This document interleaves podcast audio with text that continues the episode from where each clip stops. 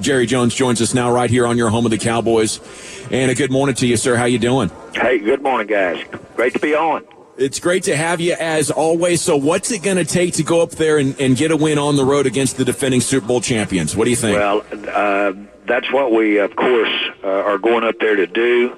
Uh, I think uh, we're going to uh, uh, be improved with our health, and that's good. Good in general, and that'll be good. And um, what we need to do is go up there and play a game the way we've uh, uh, not only put the game plan in, but have prepared.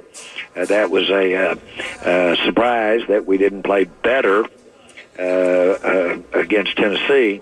And uh, I think that uh, had we been able to uh, maintain that uh, initial uh, you might say, that we had when we first walked out there, and uh, the way we were not only executing, but the way good things were happening for us relative to how Tennessee was playing, then uh, we'd be having a different week and we'd be having a different tone from uh, our critics. But uh, that's the way this game goes. Uh, Jerry Jones show here on the fan. How how are we doing with health? Since you mentioned it there, I mean Lee Irving, Gregory, Connor Williams. What else can you tell us about? Well, I don't think it's uh, too optimistic to think that Gregory uh, could uh, be back for us. I'm questionable uh, on my personal assessment of uh, whether Irving's going to be able to play for us, and we won't have Sean. So uh, those are those are those guys. But in general, we've had some other guys that have been nicked up that I expect will be able to be in better shape to execute. What are your impressions of Amari Cooper after his first game as a Cowboy?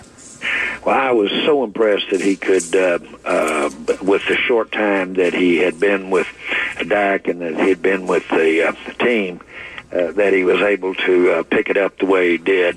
Uh, it was phenomenal, really, and uh, shows uh, his uh, football smarts. Uh, uh, by the way, I didn't know this. I, I mentioned it the other day. He organized when he was at Oakland. He organized their library for the players and would uh, put uh, the books and uh, reading uh, material in the library for the players, and it was a pet project of his to uh, uh, keep everybody reading as much they can. So uh, uh, he's he's got it on and off the field, and uh, I'm exciting. I'm really I'm really glad we made the trade, and I'm glad we've got him. Now that you have him, what are your specific goals for the passing game, and how close or far away do you think your team is from achieving it? Well, I, I think obviously we uh, need to have a, uh, a more effective passing game than we've had. I think uh, Amari will help that and uh, to uh, considerably. Uh, but uh, he will uh, uh, be a big part of it, but just a part of it. And so that uh, I think it's going to enable uh, Beasley to have better and more opportunities. I think it will open it up for our tight end group, and I think. Gallup is going to have some more opportunities, and um, he'll take advantage of them. Uh, the uh, uh, g- good news is that we've got some other receivers there that uh, uh, when we when and if you do start uh, uh, getting some great r- really execution out of those guys. Then that'll open it up for some of these other guys, Hurns and some of those guys. So I think we're going to have an improved receiving corps, and it's a must for us to get balanced on offense. I saw a quote from Scott Linehan. He said it's it's been a week of accountability, and it starts with him. Do you agree with that?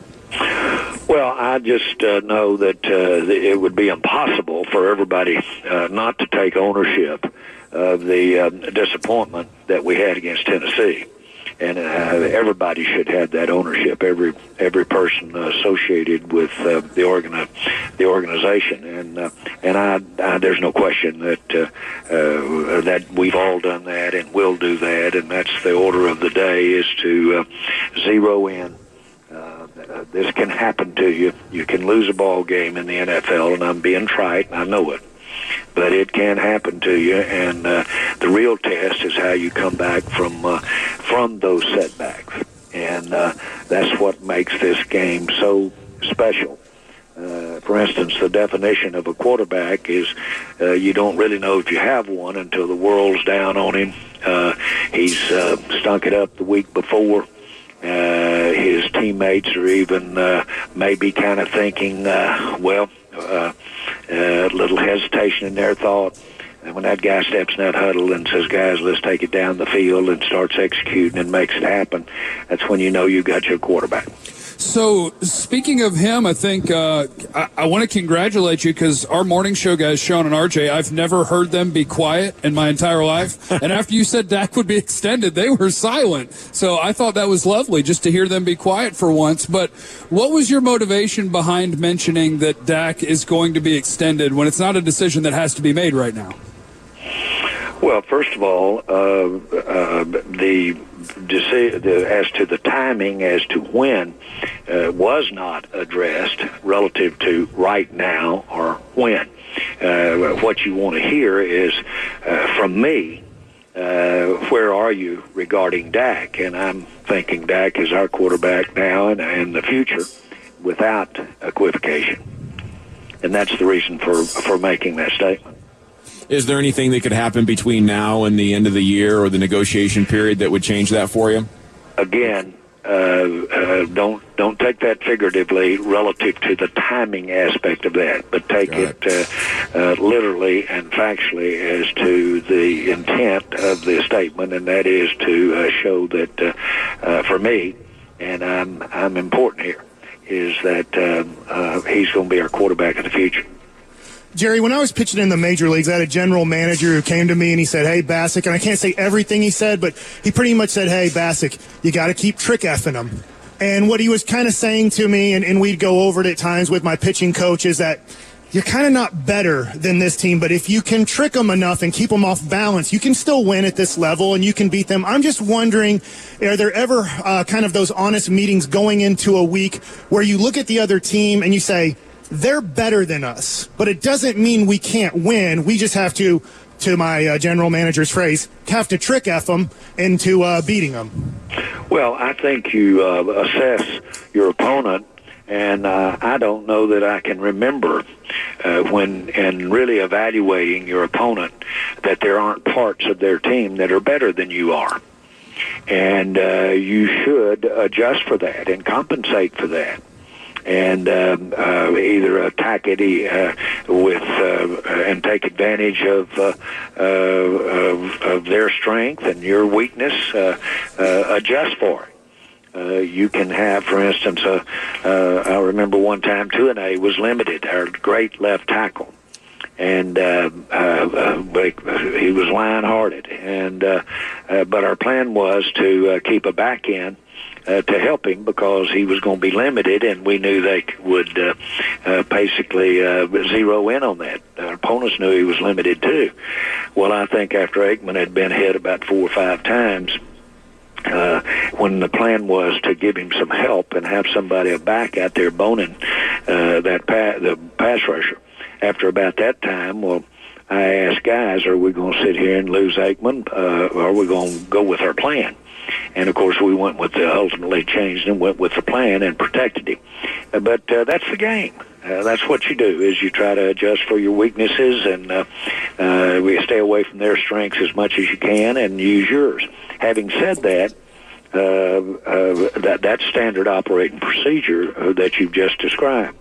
But uh, you know, a lot of a lot of other things go into it, and when you say uh, uh, trick them, uh, really, it is to try to come up with uh, plays and a game plan that uh, will uh, that they don't expect. They're pretty knowledgeable. They get a good read on you as you get to this time of the year, and so uh, you've got to be real good at uh, coming up with some things that uh, they didn't plan for. So, Jerry, I know you're no stranger to criticism when the team isn't winning at football, but when you hear from a guy like Troy Aikman who says that this organization needs a complete overhaul, what, what do you think about that, and, and how do you respond to somebody like Troy Aikman saying that? Yeah, these are these are real. This is a, a tough stretch uh, that uh, we're in. Uh, we've been through tough stretches when he played here, and uh, these are tough stretches and uh, people are going to um, uh, be critical and take their shots. and so that uh, uh, I'm uh, uh, fully aware that uh, uh, this is a time that uh, we uh, should be criticized. Uh, but uh, I'm aware you guys may know that, for instance, in the NFL, it's probably been an average over the last uh, uh, 20, 25 years. There's, uh, and I'm really kind of drawing this out, but uh, the, my point is, let's say that they've averaged six or seven coaches a team. Uh, that averaged, I'm talking about an average, and that may be a little high. Well, the only average that's more than that is the turnover in the general managers in the NFL. And that's even been a bigger turnover in the NFL. The bigger turnover there is are the offensive play callers. And so uh, it's common. Uh, it's as sure as the lights coming up that uh, whoever is in some of these key positions, that they're not only going to get criticized, but they could very easily have uh, turnover. Uh, we've had two general managers in the history of the NFL. Tex Schramm was the general manager for 29 years, and I've been general manager for over 30. Now, how you function uh, below the general manager uh, can uh, vary in a lot of ways. It turns out that this general manager is the owner of the team. Every team in the uh, in the NFL, the ultimate decision maker is the guy that has the vote at the league office. That's the decision maker, no matter what the contracts say the guy at the league office that is the vote is the one that the uh, league honors when you make it. That's on personnel, that's on coaching, that's on whether the lights go on or off. That's the way it is in the NFL. And since I've owned the team, I've been that vote and that decision maker. So no one has ever, in any way, had the ability to preempt any decision that I ultimately make. Now, where does that get you? that gets you, if you've got any sense, that causes you to listen. That causes you to try to get as competent of people around you as you can possibly get around you. But nobody, nobody uh, preempts ultimately the guy that is responsible financially for the show. It's the Jerry Jones Show right here on 105.3 The Fan. Okay, speaking of former players, as you know, Dez signed with the Saints and all that. Did he get a chance to congratulate him, Jerry? Excuse me? On your did question? he get a Did he get a chance to congratulate Dez on signing with the Saints? I haven't talked to him, no, but I do congratulate him.